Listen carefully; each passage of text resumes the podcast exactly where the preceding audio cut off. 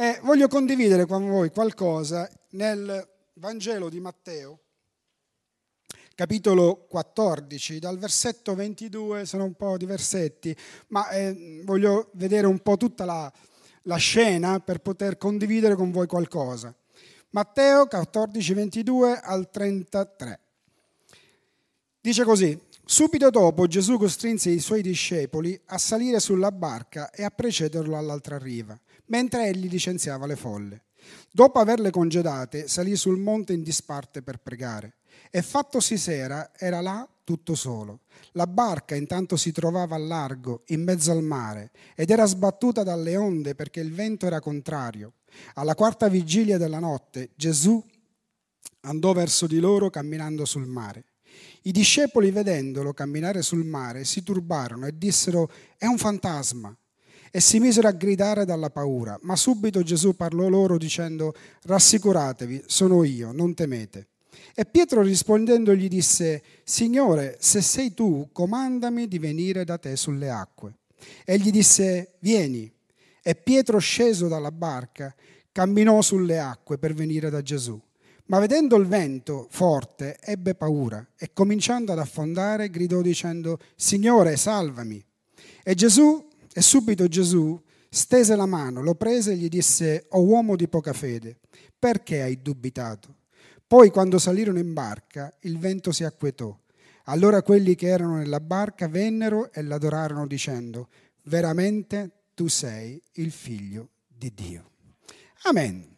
Questa storia io penso che l'abbiamo letta, l'abbiamo straletta, l'abbiamo ascoltata, l'abbiamo predicata anch'io.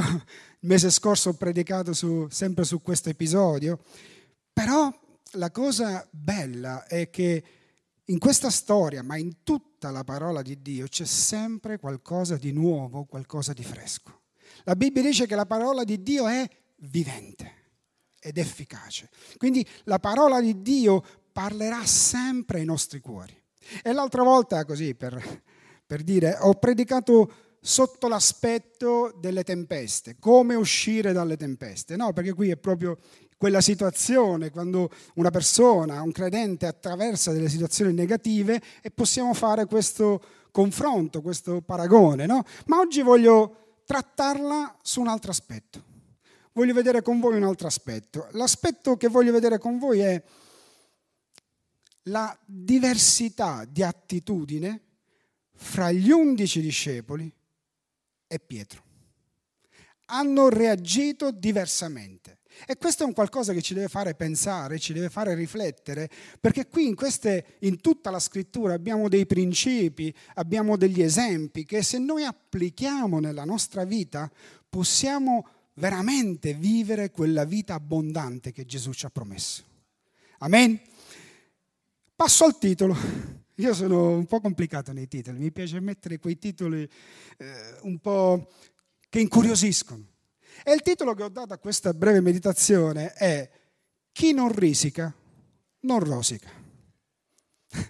Mia figlia ieri parlavamo e mi ha detto proprio in macchina, eravamo in macchina che stavamo venendo verso qui, e ha proprio fatto questa, questo proverbio, no? Cioè, chi non risica non rosica. Ma chi te l'ha detto? È il titolo del mio messaggio. Cioè, ah sì papà, insomma c'era stata, c'è stata questa cosa un po' così carina. Quindi voglio dire, oggi vediamo questo, la diversità di attitudine tra Pietro e gli altri. In questa storia possiamo vedere che tutti e dodici discepoli sono nella stessa condizione. Vediamo questa, Gesù che comanda loro, gli dice di andare all'altra riva, quindi possiamo vedere l'aspetto che Gesù gli ha dato un ordine di andare all'altra riva, quindi loro stavano facendo qualcosa che Gesù gli aveva detto, quindi era in accordo alla volontà di Dio, ma durante questo passaggio all'altra riva c'è questa tempesta. Quindi tutti loro sono, la barca dice, sbattuta dalle onde di qua e di là. Possiamo immaginare che c'era un vento forte, possiamo immaginare che stesse piovendo, possiamo immaginare così come è stato per noi la settimana scorsa che c'è stato un temporale tremendo, grandine, fulmini, tuoni e possiamo immaginare un po' questa situazione che tutti loro stavano vivendo e come si suol dire, no? Quel detto dice, erano tutti nella stessa barca, nel vero senso della parola. Erano tutti lì, tutti e dodici. Ma vediamo che c'è qualcosa di diverso nella reazione. Undici hanno reagito in un modo, ma Pietro ha reagito in un altro. La, io credo che, anche se loro, la maggior parte di loro erano pescatori, quindi gente di mare, ok? Quindi gente credo abituata anche al mare un po' mosso, abituata a stare nelle tempeste, abituata a stare in mare, ma la Bibbia ci dice che tutti ebbero paura. Avevano paura, provavano lo stesso sentimento tutti quanti. E non solo del mare, ma ci dice che quando videro Gesù che stava andando verso di loro, ebbero paura di vedere Gesù dice è un fantasma. Questo ci può fare anche pensare che a volte quando attraversiamo le tempeste non sappiamo riconoscere Dio in quelle tempeste. Che Dio c'è, anche se noi stiamo attraversando qualcosa di negativo, qualcosa di contrario, ma Dio ci vuole sapere, ci vuole far sapere che c'è.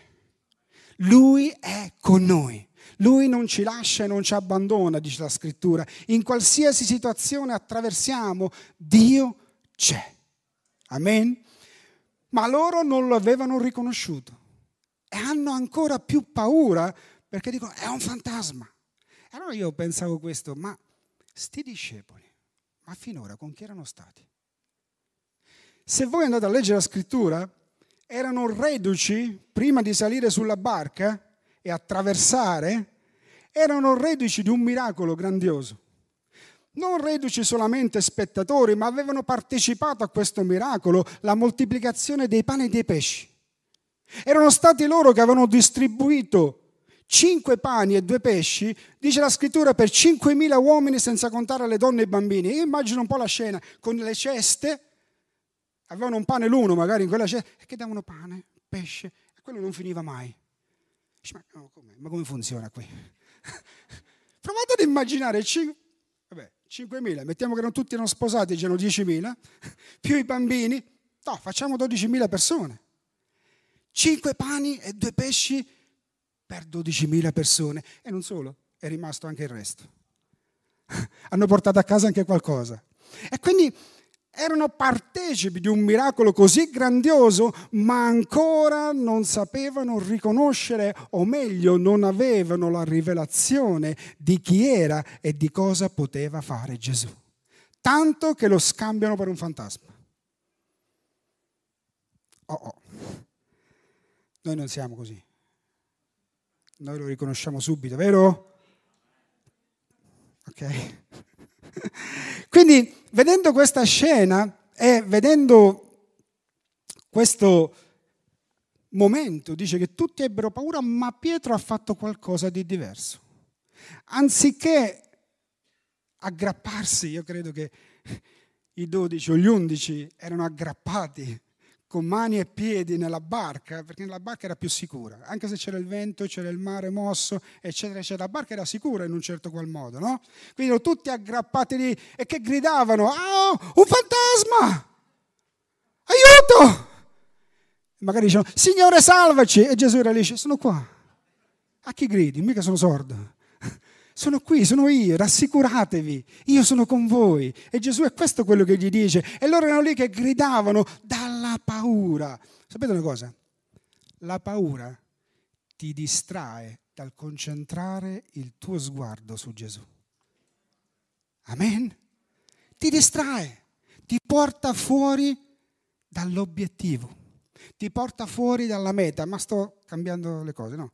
Voglio continuare sul mio, sul mio tema, però ci sta questo. Quindi, cosa possiamo dire? Pietro è stato l'unico che ha fatto la differenza. L'unico che si è differenziato in questa situazione. Pietro, se vogliamo dire, è stato l'unico che ha osato o rischiato o ha avuto il coraggio di scendere dalla barca. Non è facile. Perché come dicevo prima, sulla barca si era più sicuri. tutti sappiamo che non si cammina sul mare, vero? C'è una forza detta di gravità che non te lo permette. E quindi Pietro è stato colui che ha fatto la differenza in quel momento. E ha fatto la differenza scendendo da quella barca. Sapete una cosa? Non è facile scendere dalla barca. È un rischio. Bisogna risicare, ok? Perché non hai la garanzia che cammini sull'acqua. Pietro non aveva la garanzia di camminare sull'acqua. Eppure Pietro ha chiesto qualcosa a Gesù. Ha detto, Signore, se sei tu, comandami di venire e io scenderò dalla barca. Quindi Pietro tra gli undici, tra i dodici, è stato l'unico che ha rischiato. Ha avuto il coraggio di rischiare. E sapete una cosa? Io credo che il nostro Dio è un Dio di sfide. Quanti credono questo? Io credo che Dio è un Dio di sfide. Vi ricordate Gesù quando c'era il ragazzo epilettico? Cosa disse al padre? Se tu puoi credere, tu tutto è possibile. Quando Marta, Lazzaro era morto prima di risuscitare, cosa ha detto Gesù a Marta? Se tu credi, vedrai la gloria di Dio. E io credo che di questi se ce ne sono tantissimi nella Bibbia, ce ne sono tantissimi nella scrittura, perché Dio ci dà delle promesse e le sue promesse hanno il suo sì e il suo amen, ma io credo che in ogni promessa Dio ci sfida a fare qualcosa, a credere, ad affidarci a Lui, a rischiare. Perché a volte è un rischio, a volte devi mettere in gioco per alcune cose. A volte, come si suol dire, ci devi mettere la faccia. È vero o no? Ci devi mettere la faccia su alcune cose. A volte c'è il rischio su alcune cose. E sai qual è una, un, mm, un fattore che non ti fa rischiare? Un fattore che ti dice no, ma stai tranquillo, stai buono. È la paura di fallire. Ci siete con me? La paura di fallire non ti fa realizzare le promesse di Dio o non ti fa realizzare il piano, il sogno il dono, il talento, il progetto che Dio ha messo nella tua vita. Quanti credono che Dio ha dato a un progetto, a un piano, a un dono per te? Ha messo dei talenti nella tua vita? Quanti lo credono? Potete alzare la mano? Vedo uno che non ha alzato la mano. Non è vero. Dio ha messo un potenziale in ognuno di noi ma tu devi avere il coraggio di risicare, di rischiare, di, avere, di mettere in gioco la tua vita. Fin quando tu non metti in gioco la tua vita, non vedrai nulla. Non vedrai il sogno di Dio realizzarsi, non vedrai il dono di Dio realizzarsi, non vedrai il talento portare frutto. Amen? A volte noi abbiamo un concetto errato del fallimento. Perché se noi leggiamo la storia, poi dice che Pietro ebbe paura vedendo il vento eh, che, che, che soffiava, ebbe paura e cominciò ad affondare. Quindi ha fallito Pietro. Il primo pensiero che ci viene è ha fallito. Ma posso dirti una cosa? Quello che penso io. Secondo me hanno fallito più gli undici, perché Pietro almeno ha avuto il coraggio di provare. Gli altri undici non hanno neanche provato. E quindi se Pietro è stato un fallimento eclatante è perché Pietro ha avuto il coraggio di mettersi in gioco, è perché Pietro ha rischiato e quindi è stato un fallimento, fra virgolette, visto da tutti, ma gli undici è stato un fallimento silenzioso. Perché loro non hanno neanche tentato di, di camminare sulle acque non sono neanche scesi dalla barca. Quindi il loro è stato un fallimento silenzioso, a differenza di quello di Pietro. Ma dicevo prima, noi abbiamo a volte un concetto sbagliato del fallimento. Io così ogni tanto giro su internet, non sono un internauta, ma ogni tanto mi piace anche andare a vedere, no? Ci sono delle cose buone e ci sono delle cose che non sono buone. E allora ogni tanto io giro. Per esempio, sapete una cosa? Henry Ford, chi lo conosce? Henry Ford. Neanche io lo conosco, però voglio dire.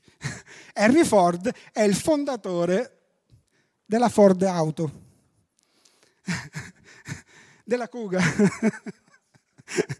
Henry Ford è il fondatore della, della Ford Auto. Ford Auto, grande casa automobilistica americana, eh, che è in tutto il mondo, a livello mondiale. Ma sapete Henry Ford cosa è successo? Prima di fondare, prima di costruire il modello di successo della sua auto e fondare la Ford Auto, ha dichiarato fallimento non so quante volte, che è stato radiato dai costruttori di auto. Eppure oggi abbiamo due Kuga. Quante Ford circolano nel mondo? Ha avuto successo, ma non ce l'ha avuto subito. Chi conosce Thomas Edison? Allora sapete già, non ve lo dico. Eh, avete fatto tutto, eh, sappiamo, è vecchia questa. È l'inventore, ve lo dico lo stesso, magari qualcuno non lo sa è l'inventore della lampadina di incandescenza. Ma sapete cosa? Io leggendo cosa c'è scritto su internet, che prima che inventasse la lampadina ha fallito migliaia di volte. E allora qualcuno gli ha detto, ma cosa ne pensa dei suoi fallimenti, di queste migliaia di fallimenti? Lui ha detto, ma per me non sono stati fallimenti ho scoperto migliaia di volte come non funziona la lampadina. Cambia il nostro modo di vedere cos'è il fallimento. Amen? Quindi io dico che hanno fallito più gli undici che non hanno neanche provato di scendere dalla barca, che Pietro che ha rischiato, ha messo in gioco la sua reputazione, se così vogliamo dire. Ma sapete una cosa?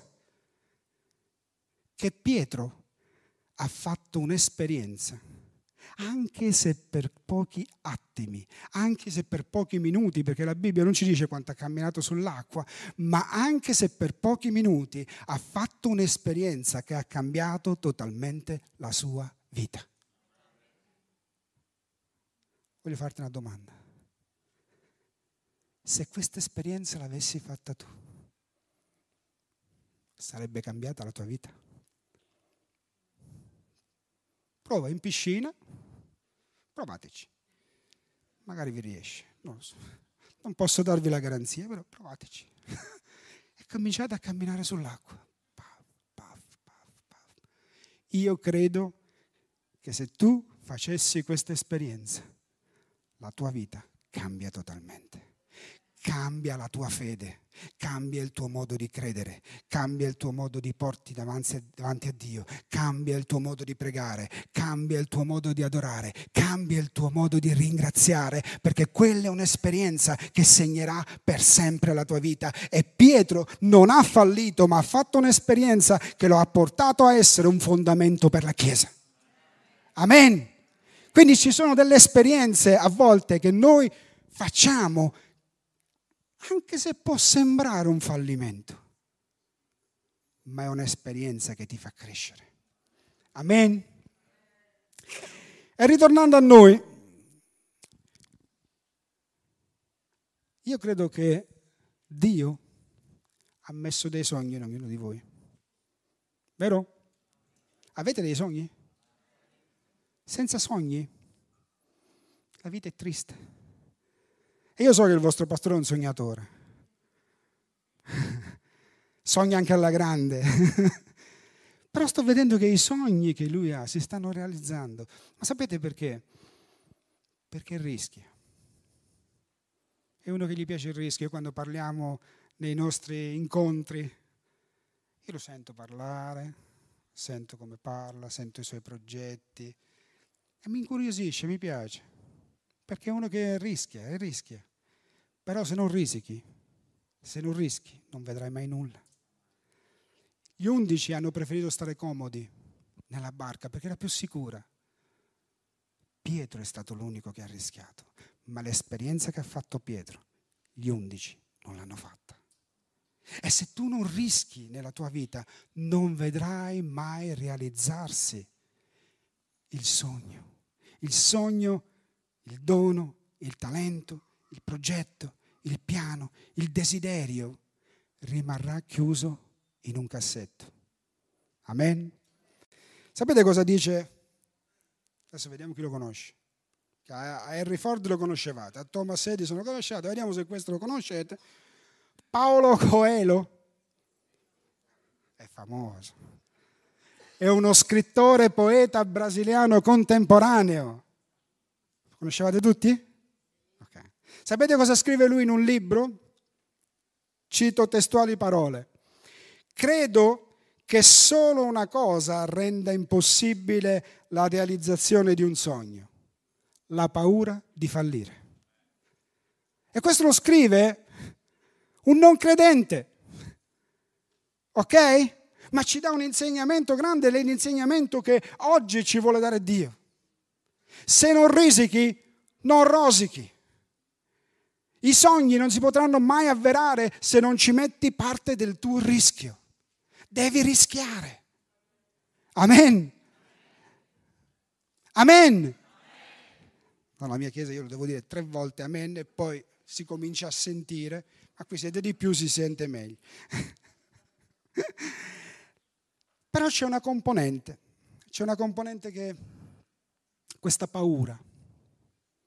Sapete, la paura non è peccato, perché la paura fa parte della natura umana. Sapete? Sfido chiunque, io credo che ognuno di voi almeno una volta nella vita ha avuto paura di qualcosa, o no? C'è qualche super macio qui? Qualche superman? No? Non c'è? Sempre, noi in alcune situazioni, in alcune circostanze, proviamo questo sentimento di paura, questa emozione, questo sentimento. Ed è, fa parte della natura umana. Sapete? E ce lo dice anche la Bibbia. Dio più volte ci dà degli esempi quando chiama Mosè. Ah, Mosè, io ti ho scelto affinché tu sii il liberatore del mio popolo. E Mosè, oh grazie Signore, non aspettavo l'ora. Ha detto così Mosè? No. Facciamolo meglio. Mosè sicuramente ha risposto,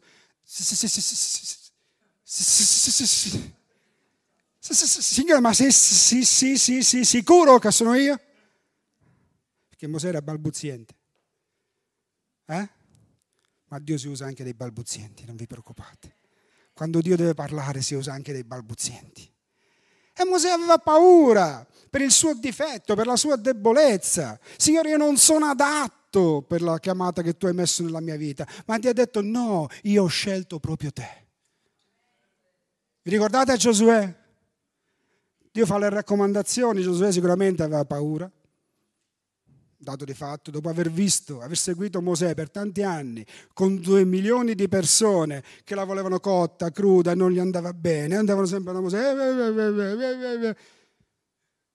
Giosuè, ma signore, ma forza io devo badare a questi qua. Cioè, non lo so. Eh. E Dio cosa dice? Solo sii forte e coraggioso e non aver paura. Allora la paura è un sentimento comune che tutti possiamo provare, ma noi dobbiamo vincere questa paura. Pietro è stato l'unico che ha avuto il coraggio. Non è facile. Pietro ha avuto il coraggio, è alto qua. Eh? No, in tal caso puoi pregare per me? Non mi butto, va bene, ho capito. Pietro è stato l'unico che ha avuto il coraggio di scendere da quella barca. E Dio ci chiama ad avere coraggio, a rischiare. Sapete una cosa? C'è una, una parabola che Gesù racconta ed è la parabola dei talenti. Lo so che la sapete tutti. Dalle facce già... Ah sì, sappiamo. Lo so. Ma anche lì c'è il fattore paura. Potremmo dire migliaia di cose sulla parabola dei talenti. Migliaia. Migliaia di principi, migliaia di esempi, migliaia di cose. Ma io voglio focalizzare questo. Ci sono tre servi, un padrone, che leggendo, a quanto pare era miliardario questo padrone. Perché distribuisce a tre servi, a uno cinque talenti, a uno due talenti e all'ultimo un talento. Ma un talento di allora, adesso non lo so, quanto, non lo so, vi dico una, una, una notizia, vediamo se voi la sapete. Leggendo ho visto che il valore di un talento allora doveva essere di 30 anni di salario di un operaio. Così ho letto su internet, su alcune cose. Non lo so, non datela per, per sicura, eh. andate a vedere, magari fate al cambio, vedete nel cambio.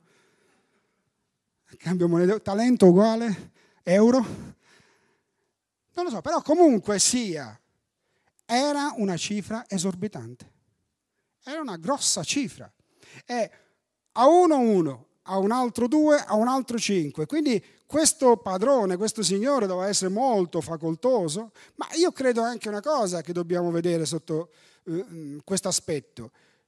Tu fossi stato al posto del padrone, a chi avresti dato questi soldi?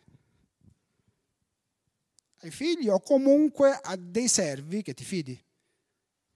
A dei servi fedeli? A dei servi che comunque stai dando migliaia di euro? E quindi persone che conosci, persone di cui ti fidi, persone che conosci che sono i tuoi servi fedeli, più stretti, no? Non gli dai al primo che capita o all'ultimo che hai assunto ieri. E quindi vediamo che c'è questa intimità. Quindi il padrone conosceva i servi, ma se noi vediamo anche nella scrittura, i servi conoscevano il padrone.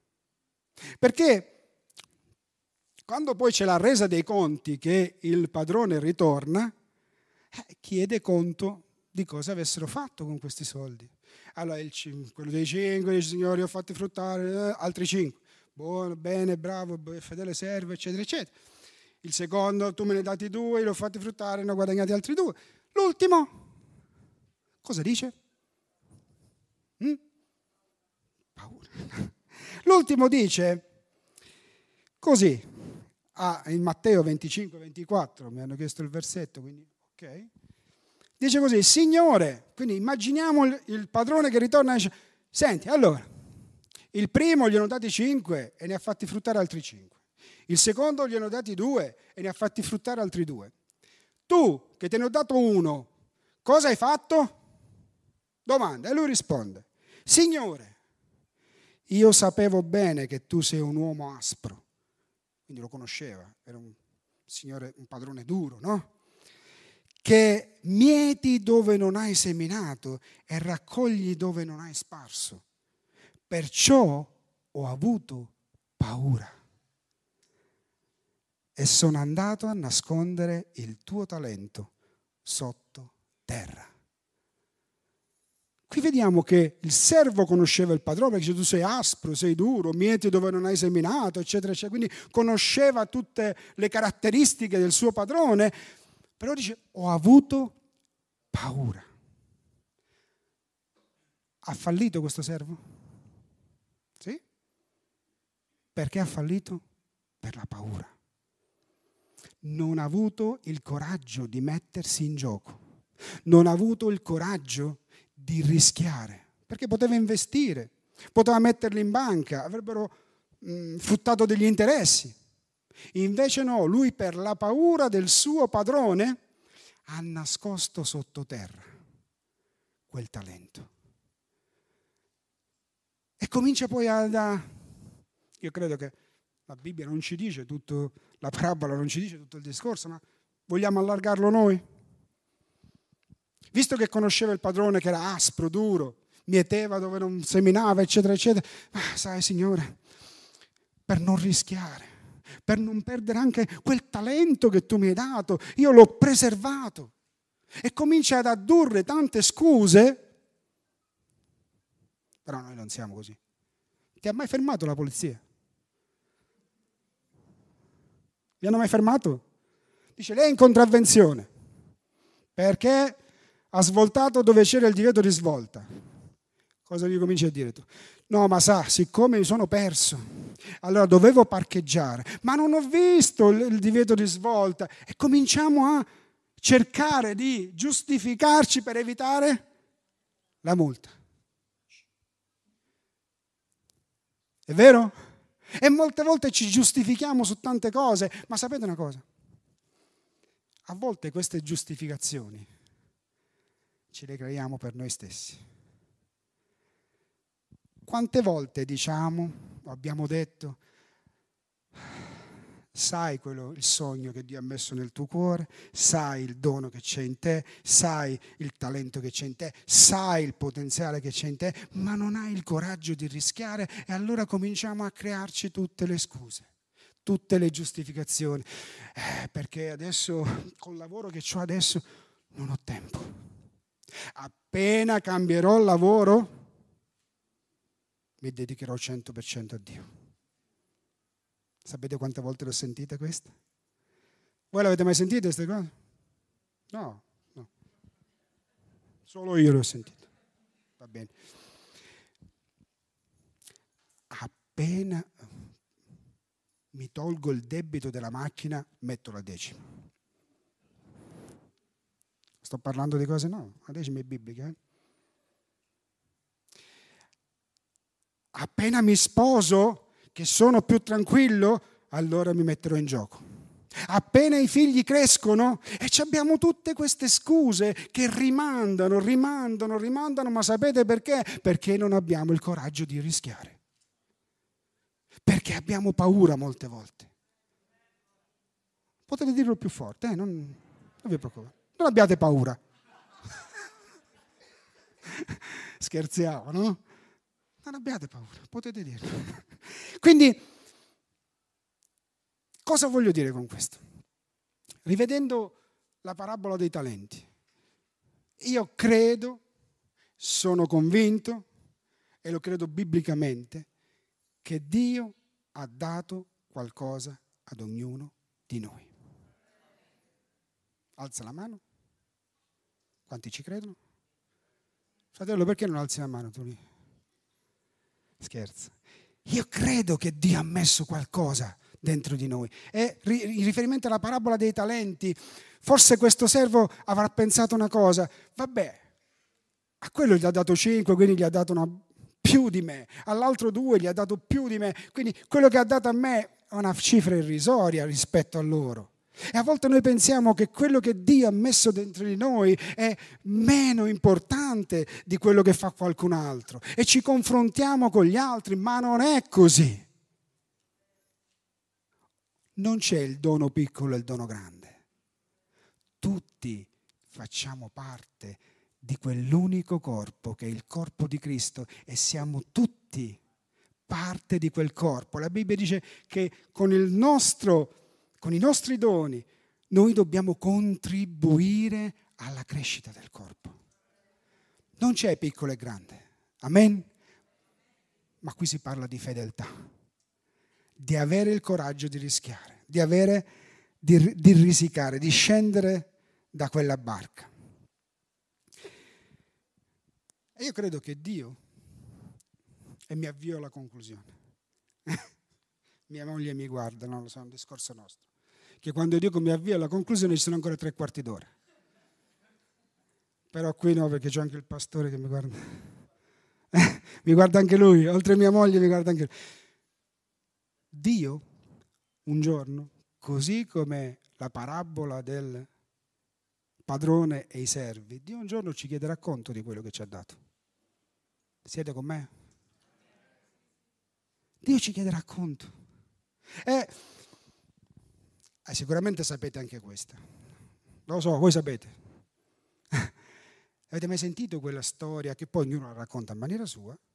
Però il senso è quello, che Dio un giorno ci porterà in una sala di proiezione quando saremo con Lui e ci farà vedere un film. Lo sapete? Sì, Un film dove il protagonista è mascherato. Non si vede il volto, non è The Mask, neanche Zorro, ma è un uomo mascherato e Dio dice siediti, guarda questo bel film. E tu cominci a vedere belle cose, quest'uomo o donna che sia, che fa segni, prodigi, miracoli che eh, molte persone vengono alla salvezza per lui, che cresce. Cioè, e tu sei entusiasmato. Wow, gloria a Dio. Ma chi è questo qui? È Gesù. Perché è mascherato, non lo vedi? No, ti dice Dio. Quello sei tu. Quello che io avevo preparato per te. Perché Dio ha preparato delle opere meravigliose che tu devi compiere. Dio ti ha dato dei doni, Dio ti ha dato delle potenzialità che tu devi mettere in atto. Amen. E Dio un giorno ti chiederà cosa hai fatto con questo talento. E allora cosa voglio dirti? Non seppellire il tuo talento, ma abbi il coraggio, e adesso lo faccio, abbi il coraggio di scendere dalla barca. Stava affondando. Abbi il coraggio di scendere. Oh, è galto, eh. Una bella barca questa. Questa è una nave. Abbi il coraggio di scendere dalla barca. Non scendo più io. Abbi il coraggio di scendere dalla barca. Sapete una cosa? Se tu non sei disposto a scendere dalla barca, non vedrai la gloria di Dio realizzarsi nella tua vita. Solo chi è disposto a scendere dalla barca, solo chi è disposto a rischiare, solo chi è disposto a risicare, vedrà la gloria di Dio, così come ha fatto Pietro. Amen. C'è un dono nella tua vita. Non lo senti, solo mia moglie. Solo, solo mia moglie c'è il dono, ok. Qualcun altro c'è il dono? C'è un dono nella tua vita. C'è un dono nella tua vita. E sapete cosa scrive Paolo a Timoteo? Ravviva il dono che c'è in te.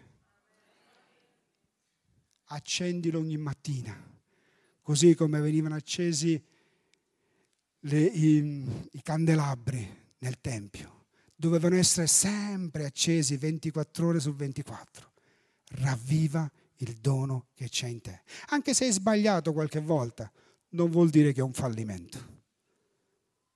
Ma dagli errori possiamo crescere. Non c'è crescita senza fallimento. Io credo questo. Ma vedi il fallimento come un'opportunità per crescere. Amen. Dio vi strabenedica.